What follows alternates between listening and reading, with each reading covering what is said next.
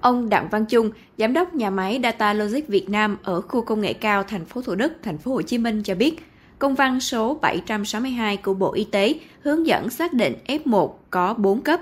Vì vậy, nhà máy đã ứng dụng linh hoạt, tìm cách giảm thiểu những tác động từ F0, hạn chế tối đa công nhân có thể trở thành F1. Ví dụ, nhà máy làm rất nhiều vách ngăn giữa các trạm làm việc của công nhân và tại căng tin ăn uống. Vì vậy, trong thời gian qua, khi công nhân mắc COVID-19 thì những F1 khác vẫn đi làm bình thường.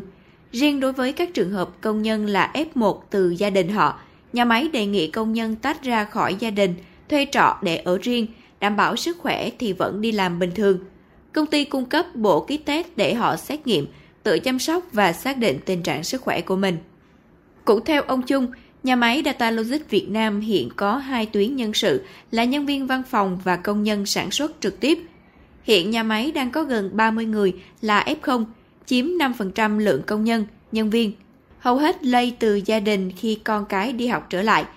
Những ngày qua, đối với các F0 là nhân viên văn phòng vẫn làm việc bình thường qua trực tuyến nếu đảm bảo sức khỏe.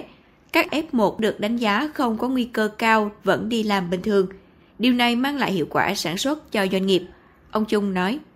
Văn phòng vẫn có thể làm việc trực tuyến được. F0 thì chỉ có 1-2 ngày họ mệt thôi. Những ngày F0 được nghỉ chính thức, nhân viên vẫn được trả lương. Họ bị ý thức trách nhiệm nhưng mà họ vẫn làm việc ở nhà như bình thường. Còn đối với công nhân, nếu như là F0 thì sẽ phải ở nhà đúng luật rồi. Công ty cấp kit test cho nhân viên. Thông thường hiện giờ mình quan sát thấy thì cũng khoảng từ 5-7 ngày sau là âm tính test ok là họ có thể đi làm được. Còn đại diện công ty trách nhiệm hữu hạn Pujen Việt Nam ở khu công nghiệp Bình Tân, thành phố Hồ Chí Minh cho biết, đơn vị đang thiếu lượng lớn lao động. Hiện, doanh nghiệp này vẫn yêu cầu công nhân là F0, F1 tự cách ly theo quy định để hạn chế lây nhiễm.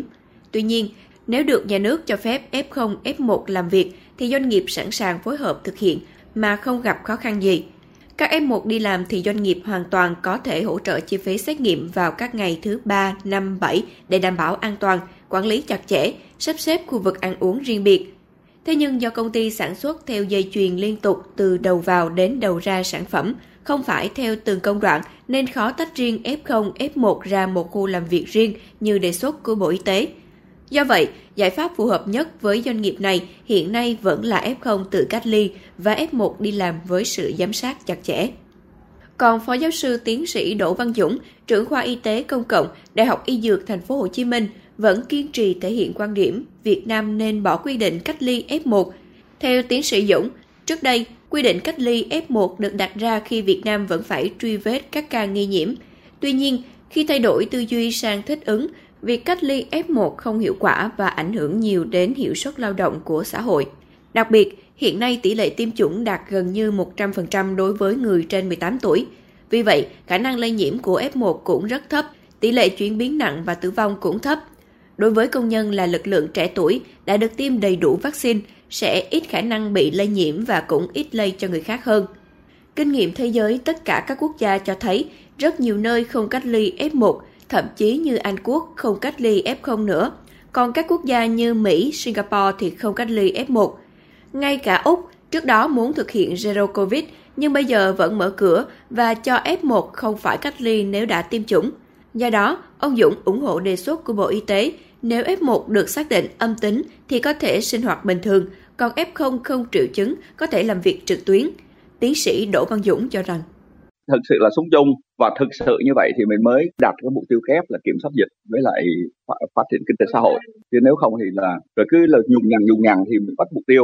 Còn đương nhiên là mình sẽ không trả giá bằng sinh mệnh của người dân bằng cách mở cửa quá đáng. Nhưng mà kinh nghiệm quốc tế đã có rồi, không hề cái chế F1 và phân tích thì cũng thấy hợp lý, mình ủng hộ thôi.